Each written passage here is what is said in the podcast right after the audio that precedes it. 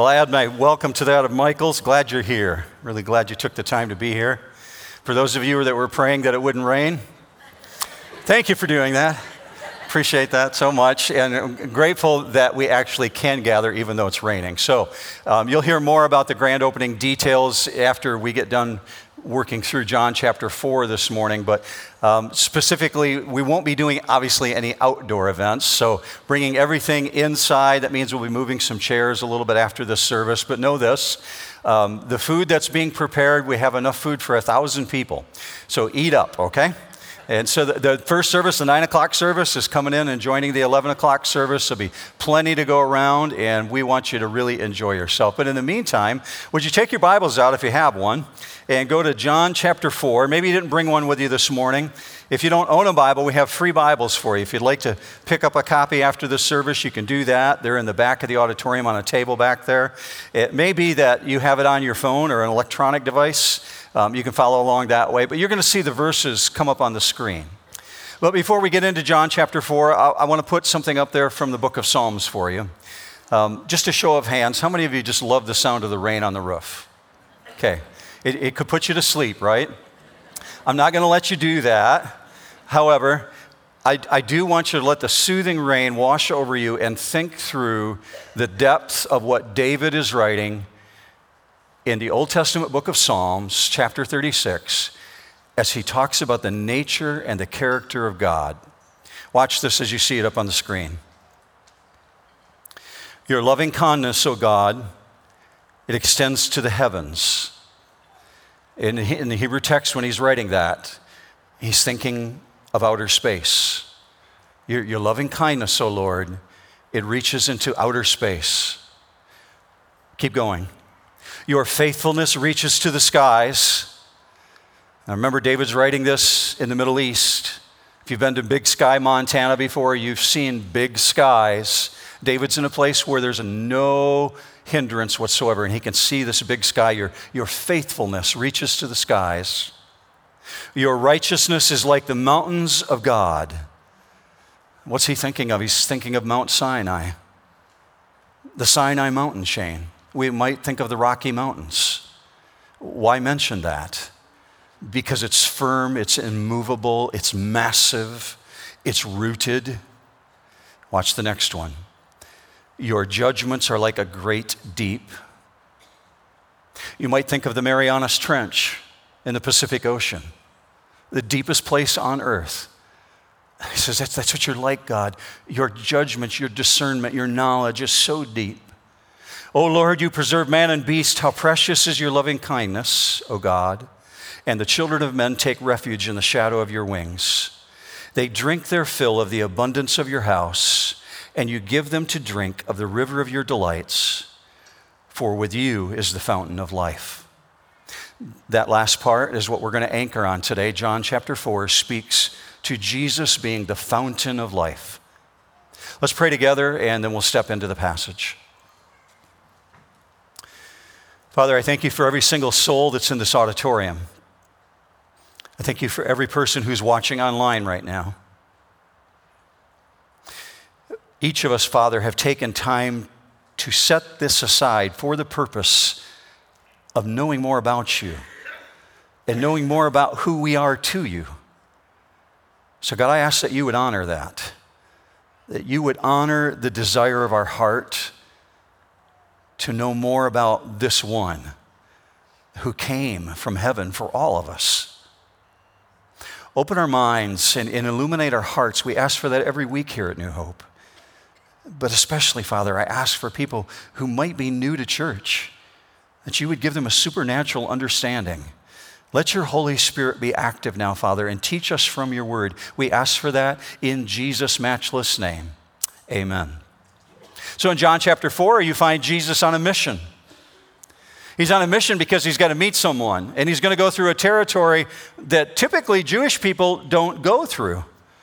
Where he's at to where he's going would take him on the straight path through the nation of Samaria. But Samaria is a place that most people who are of the Jewish nature won't go. In that area, most Jews will not even walk the roads going through there because they regard the Samaritan people as defiled. But Jesus is not most people. Amen, New Hope? He's not most people. He'll do opposite of what culture says many times. You're going to see that come out today. There's a brief history of where he's going. It's a village. Actually, it's called a city in the Bible. It's called the city of Sychar. It's not that big. It's a village, a village of Sychar, and it's in the heart of Samaria, and it's only a half mile from Jacob's well. Now, that's very significant because it plays a huge role in history. Jacob bought a parcel of land in the Old Testament 900 years before this moment in time, and he dug a well 125 foot deep. And everybody of the area was able to have access to it. And on his deathbed, Jacob willed the well and the land around it to his son Joseph. But there was a civil war between Israel. The northern kingdom split into the southern kingdom. Future kings under Solomon eventually rebelled. And when they fought, the nation divided. And when they divided, the northern kingdom began mixing with other groups of people, and the Assyrian Empire mixed with the Jews, and they produced what's known as the Samaritan race. And the Samaritans only regarded half of the Old Testament, called the Torah. And the Jews, the pure Jews from the southern part of Israel, they thought of them as half breeds. They thought of them as being ethnically polluted. And at the time of Jesus, there was a really strong hatred and a bitterness towards the people of Samaria. And it stemmed all the way back 900 years. But we're told this in verse 4 of John chapter 4 he had to pass through Samaria. Uh, that particular word doesn't seem like it would have a lot of meaning to it, the word had, but in the Greek language it's the word dei, and it means he's bound to it. In other words, there's something that has to happen, so he has to do it. So if you don't know anything about history, you don't know anything about geography, that may not seem all that significant, but Jesus is on a mission. There's someone there he has to interact with, and now we really dive into the story in verse 5. Verse 5 reads this way He, meaning Jesus, came to a city of Samaria called Sychar, near the parcel of ground that Jacob gave to his son Joseph. And Jacob's well was there. So Jesus, being wearied from his journey, was sitting thus by the well. It was about the sixth hour. So the disciples are with Jesus. They leave him. They're going to go into the village of Sychar. They're going to buy some food. They've been walking. There's no takeout restaurants, so they got to go to the grocery store. So Jesus sits down, he takes a seat, he's completely by himself. The 12 disciples leave him, and we're told in verse 6 he's weary. He's tired, he's hot, he's thirsty, he's been walking all morning. It's been a long journey, and it's May. It's very hot in the Middle East in May. It's the time of the barley season, the harvesting of it, so there's a lot of dust in the air. And you're told in verse 6 that it's the sixth hour, it's noon. Now, that's a really unusual time to go to a well thinking you're going to get a drink. People didn't leave their buckets at the well. And Jesus is the only one there. So it's an odd time to come because people don't come to get water at noontime, and you and I get to overhear a conversation as though there's a hidden camera. John writes this, verse 7. There came a woman of Samaria to draw water. Jesus said to her, Give me a drink, for his disciples had gone away into the city to buy food. Now just back up 15 minutes in time she's walking out of the village of Sychar. Walking into the village of Sychar are the 12 disciples, and they're coming to buy food. Does she give them the road? Do they give her the road? Jews and Samaritans are not supposed to mingle. She obviously can recognize them by their clothing, by their hairstyle, probably even by the dialect of their conversation. But for whatever reason, they're there, and likely most people looking at them are thinking, What in the world are Jews doing in our city? They hate us. She cannot know who's at the end of her journey. She cannot possibly understand who's sitting at the well, but she can't avoid him. And surprise of surprises, when she gets to the well, the man who's there begins speaking with her. If you have your Bible open, you see that it says, Give me a drink. Well, it sounds kind of rude, like Jesus is demanding. Actually, if you have an NIV version of the Bible, it actually says, Will you give me a drink? Will you grant me a drink? Well, you're going to hardly refuse cold water to someone on a really hot day.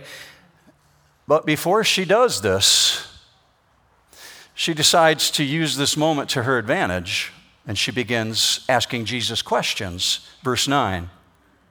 Therefore, the Samaritan woman said to him, How is it that you, being a Jew, ask me for a drink since I am a Samaritan woman?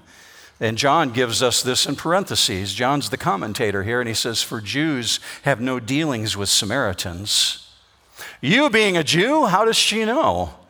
Well, maybe by his physical features, most likely by his clothing. He's a rabbi.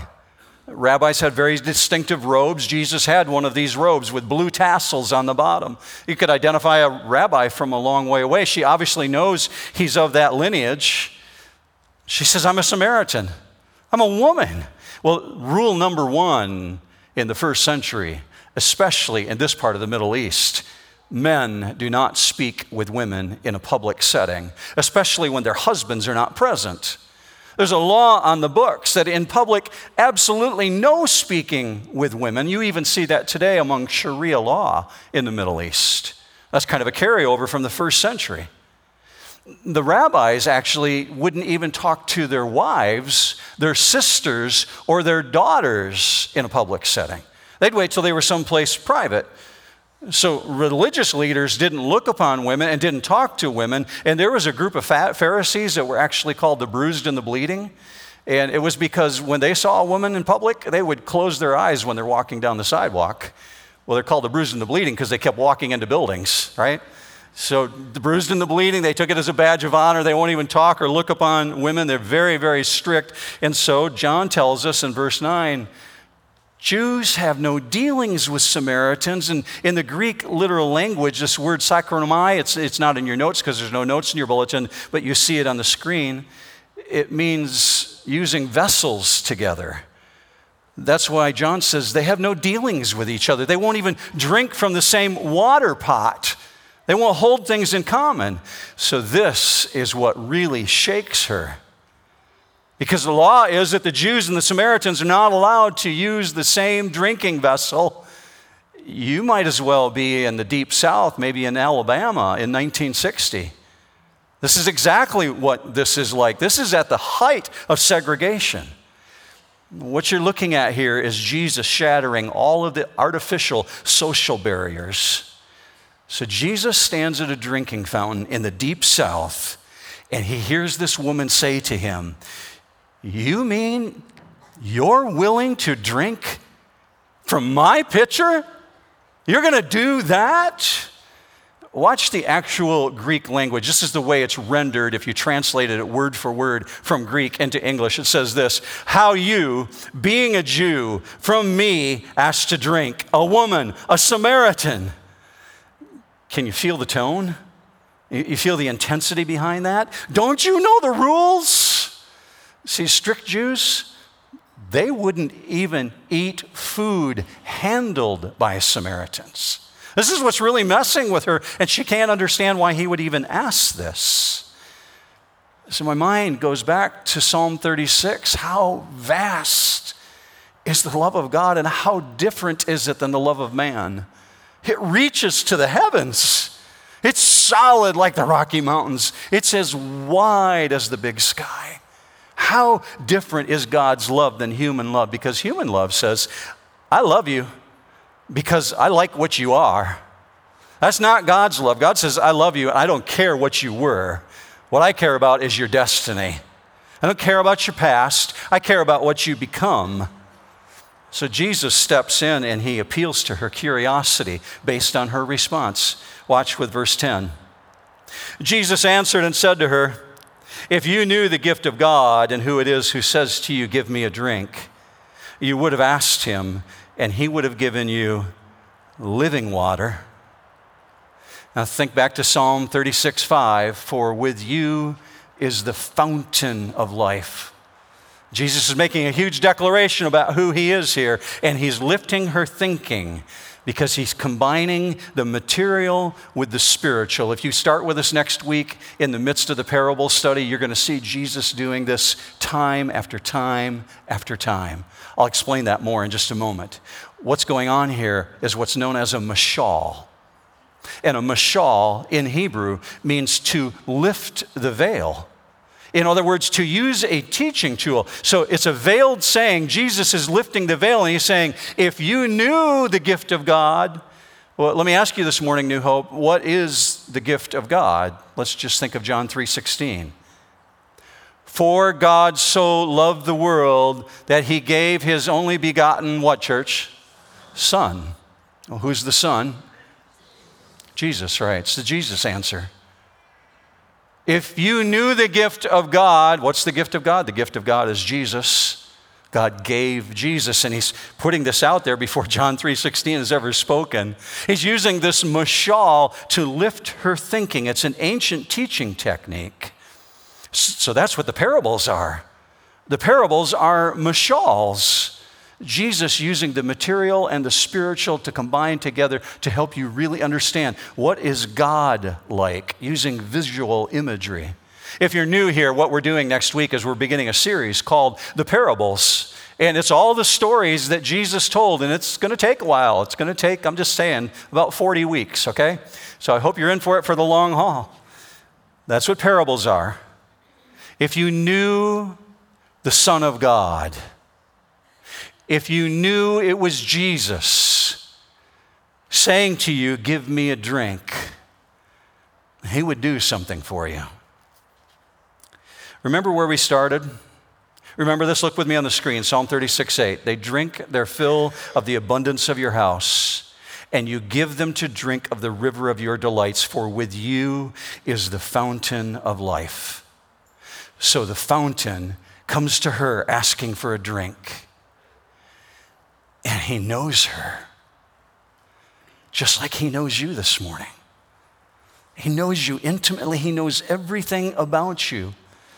And he knows what she really needs.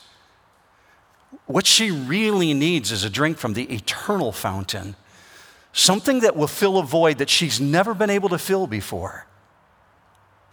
In the ancient text, the word for living, it actually means to bubble up, to spring. So when you think of a spring of water, this is where it comes from this thought of something being moving and acting and gushing.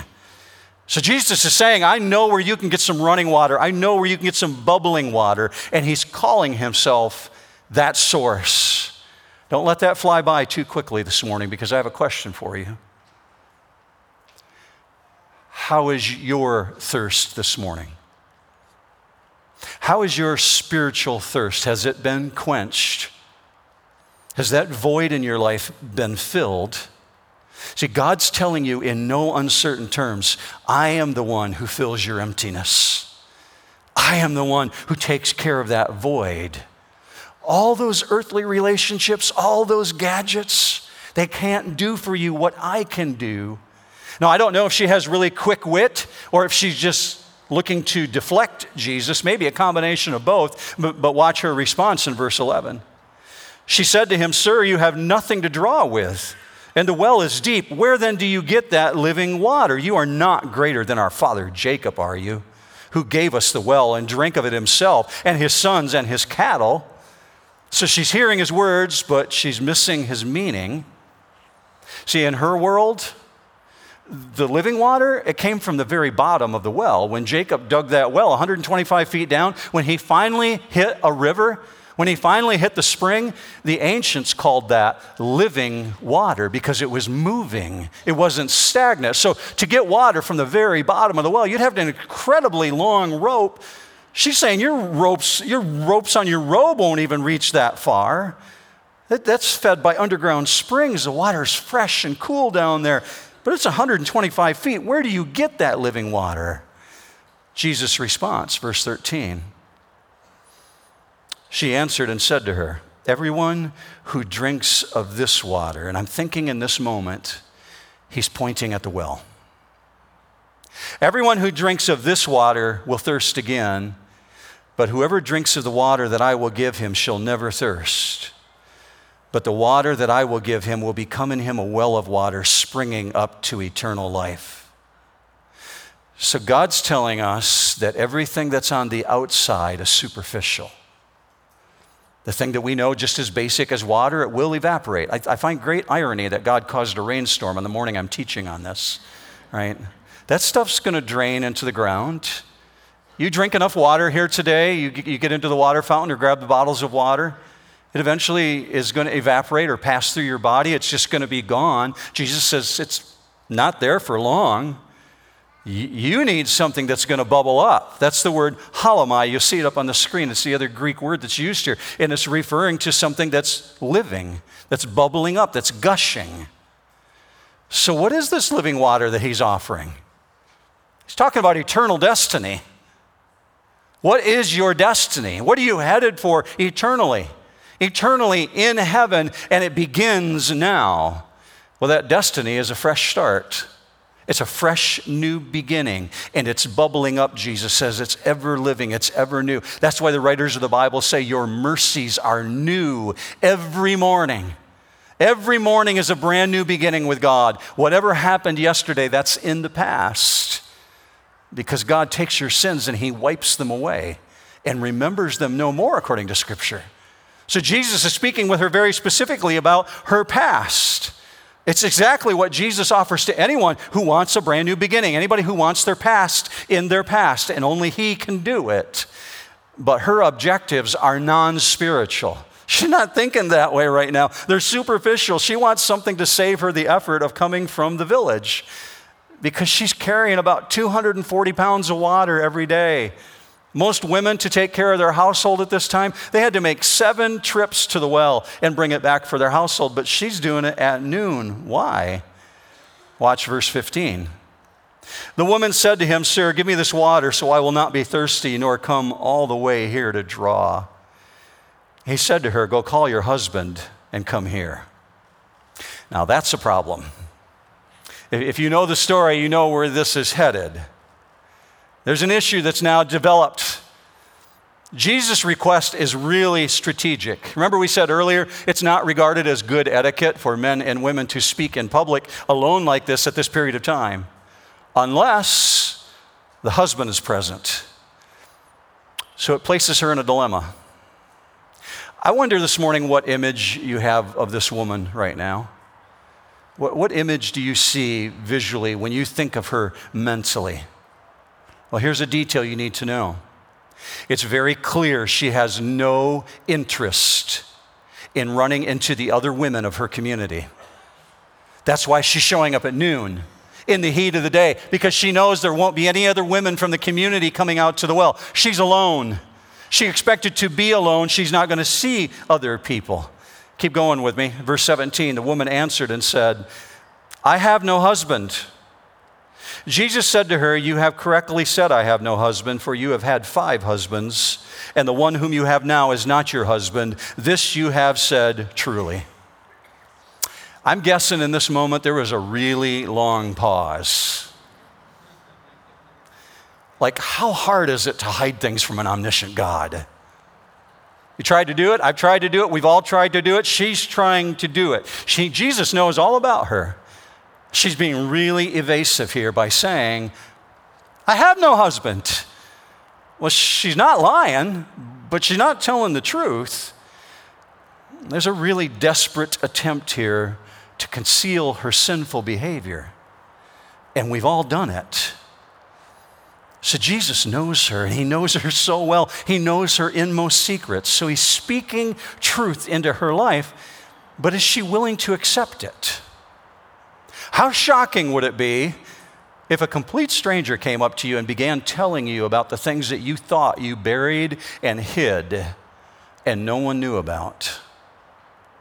That's how shocked she is. See, Jesus is lifting the veil. He's using this mashal to reveal spiritual things, but her armor's really thick. She's got five failed marriages and marriage isn't working for her, so she's living with the dude now. She's moved in with another guy, and we've just crossed the boundary line. This is no longer about a well, this is no longer about water. So I'm asking, what image do you have of this woman? I'm asking because of the God who sees everything. He sees our hearts, just like this woman. He doesn't hesitate to speak directly into her life. He might be doing that with you this morning. You're watching these words go up on the screen, and maybe you feel this sense of uneasiness like, I'm not sure where this is going. Jesus knows this lady needs to know him and about him. Hear this. no matter how far away you might feel you are from God this morning, no matter how much you think there is that's separating you from God, Jesus still wants to be with you. If you believe that, would you say amen? Jesus wants to be with you no matter how far you might feel you're separated from Him. And what He wants to do is He wants to set you on a track of restoration. So, with this woman, Jesus knows all these things. And check this He knew it at the beginning of the conversation. He knew it when he sat down on the well. He knew it when the disciples left to go into the village. He knew it when he had to go through Samaria. This isn't a surprise to him. And yet, he determines to have this conversation. No matter what image you might have of someone in your life who's made really bad choices, really hard life choices, know this Jesus still sees the heart and he still wants to be with that one because his loving kindness reaches to the heavens. David wouldn't have declared that if it wasn't true. It's as big as the big sky, Montana. It's as solid of a truth as the Rocky Mountains. God wants that person.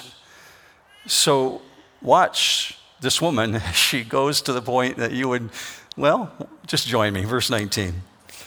The woman said to him, Sir, I perceive that you are a prophet. okay? Got that in your mind? Now, watch the diversion of the subject. Our fathers worshiped in this mountain, and you people say that in Jerusalem is a place where men ought to worship. What's going on here? She's cornered. You ever been cornered? You ever watch somebody who's cornered? They're trying to avoid the conversation at all task. So there's an attempt here to divert the conversation because this probing into her life has become very uncomfortable. Eh, you consider yourself a church person this morning? Look at what Jesus is doing here. Jesus is giving us a lesson on how to take a conversation to a completely new level just by speaking the truth. But what does the Bible declare when you speak the truth? Speak the truth in love. Jesus is using tact here. He's using love here and he's speaking truth very directly. And so he allows this discussion to go down a new trail. He says, Okay, I'll, I'll, let you go there. You want to talk about worship? I'll go ahead ahead with you on that. But he's going to bring the conversation full circle right back around to this issue again. Watch verse 21. Jesus said to her, Woman, believe me. An hour is coming when neither in this mountain nor in Jerusalem will you worship the Father. You worship what you do not know. We worship what we know, for salvation is from the Jews. And he's talking about himself there. Jesus comes from the Jewish line. Salvation is from the Jews, but he's elevating this conversation above geography, above location. You, you worship what you don't know, woman. It's not about location, it's not about the mountain, it's not about 2170 East Saginaw Highway. It's not about this beautiful new building. It's a great tool. We're thrilled that God has given it to us, but that's not what it's about, Jesus saying. He's saying true worship of God, that's of the Spirit. When you deal honestly and openly with God and confess who you really are. Keep going with me, verse 23. But an hour is coming, and now is, when true worshipers will worship the Father in spirit and truth. For such people, the Father seeks to be his worshipers. Verse 24 God is spirit, and those who worship him must worship in spirit and truth. I would love to get into that with you this morning, but we can't. So it's, it's, just for time. I can't even dive into something I'd love to dive into, but what you're seeing here, God is describing God. You're going to see it come out in the parables. God describing God. So when God says the kingdom of heaven is like, you want to pay very close attention. That's what Jesus does with the parables. And here he's doing the exact same thing, thing but she's still trying to dodge the truth. She's not willing to go there with him and unwilling to open her heart. Verse 25 the woman said to him, I know that Messiah is coming. He who is called the Christ, John says, he puts it in parentheses. When that one comes, he will declare all things to us. Now, this is code at this point. It's code for I don't know who you are, man, but you're talking way over my head. It's all she's got. So she finally confesses her ignorance. And I don't mean that in a demeaning way. She's saying, I don't know where this is going. But she's really expressing her longing at the same time. Do you see it there? He will explain everything to us. There it is. There it is, church. That's what's taken all this time to get to this point. She's saying, I know I need God. I know that I have to understand Him, but until that one arrives, how am I ever going to find God? It's the one hope she has. The one hope of finding God. And so, on that basis, Jesus speaks directly to her and he speaks to you. Watch his response. Verse 26 Jesus said to her, I who speak to you am he. You got somebody in your life that's questioning whether or not Jesus ever said that he was actually God? Take them to verse 26. Do you see the beauty of this conversation? And I mean eternal conversation, and I use that word intentionally. This is an eternal conversation. He looks deeply at this woman. He says, It's me. It's me. If that's what you're looking for, it's me. I know your need. I know you've been searching. I know you've been trying to fill that void. You got a trail of busted relationships in your past to prove it. You got an emptiness within you. And you need what I'm offering you. And if it were 2019, he would say the exact same thing to us. I know you've been searching. I know you keep filling your life with all these gadgets. I know you got busted relationships. Stop chasing those things. I am the source. I can bring it for you. If you're new to church this morning and you think that maybe these things that we're talking about, this new beginning, isn't for you because, like, maybe you got too much of a history, like you've got too much of a past, I want you to pay very special attention to who Jesus is talking to here. He's voluntarily announcing to a five time failed marriage woman who's living in an adulterous relationship I'm right here for you. I'm here if you will only receive it. This woman living in a backwater town who had no chance of hearing about Jesus, he had to go to the well. And he knows her entire past, yet he still offers her a fresh new start. You want that this morning? Do you want a new beginning with God? This is the one who's saying, I am. And he's just rocked this woman to the core. Check this. She knows nothing about the miracles. She doesn't know that he's walked on water. She doesn't know that he's turned water into wine. She doesn't know that he's raised dead people. She has no clue. How could she? The Jews and the Samaritans are separated. But he knows her heart. And so he lets her go without exchanging a further word. You read the story later today, you're going to say, that's the end of it? Jesus doesn't need to win the debate. He doesn't tackle her in the parking lot. He just says, okay, you've got the information. So check verse 27. At this point, his disciples came and they were amazed that he had been speaking with a woman. Yet no one said, What do you seek? or Why do you speak with her? Because it's a total violation of rabbinical custom. So the disciples watch her run down the road and their eyes turn back and they see the water jug and they're thinking, What has he done now? Where's this going? She makes her way back to the city and she begins telling everyone that she runs into about what just happened. Verse 28. So the woman left her water pot, very significant detail, and went into the city and said to the men, Come see a man who told me all the things I have done. This is not the Christ, is it? They went out of the city and were coming to him. That she leaves her water pot tells you a whole lot because she had a mission. She had a goal to take care of her household, but this living water is now bubbling up inside her. Something that this new life is bringing to her, and it's brought curiosity her way, and her heart is running over. And God has accepted her, even though she has a past. She's been told she can have a brand new beginning. So the disciples show back up, and they got bags of food. But before they can get Jesus to eat, the whole city is coming because the whole city needs a fresh new start. How do I know that? Well, because of this last verse, verse 39. From that city, many of the Samaritans believed in him because of the word of the woman who testified, He told me all the things that I have done. See, that's a transformed heart. That's someone who's willing to say, I know I've messed up. I know I have a history but he's given me a new beginning. You got to come meet this guy. He knows everything about me. Yet he's willing to draw me in, and he's offering you the same thing this morning. He's offering you a new beginning. And if you're looking around here and you're thinking, maybe I don't really fit in with these people, they seem like spiritual, like they've got their Bibles out, and I see people writing notes. And maybe you're looking around thinking, these people all have their act together and they've got no problems in their life.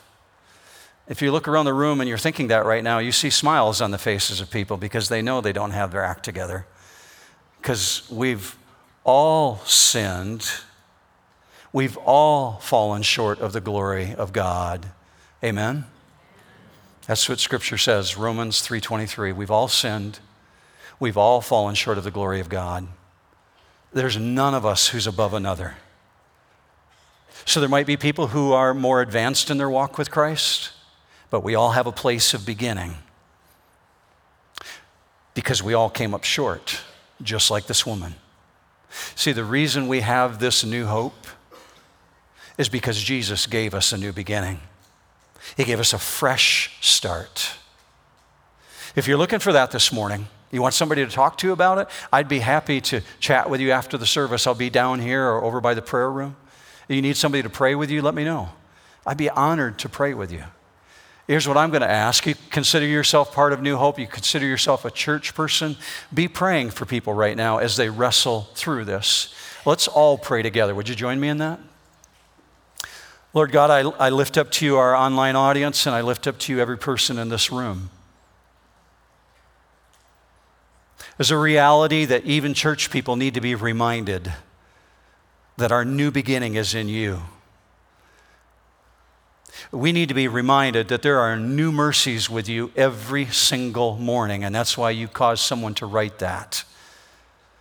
Mercies are new every day. Thank you, God, that our past is in our past, and you have separated us from our sin because of Jesus. But there's some here, Father, who might be wrestling through that right now, and they feel like they need a new beginning, but they don't know what to do next.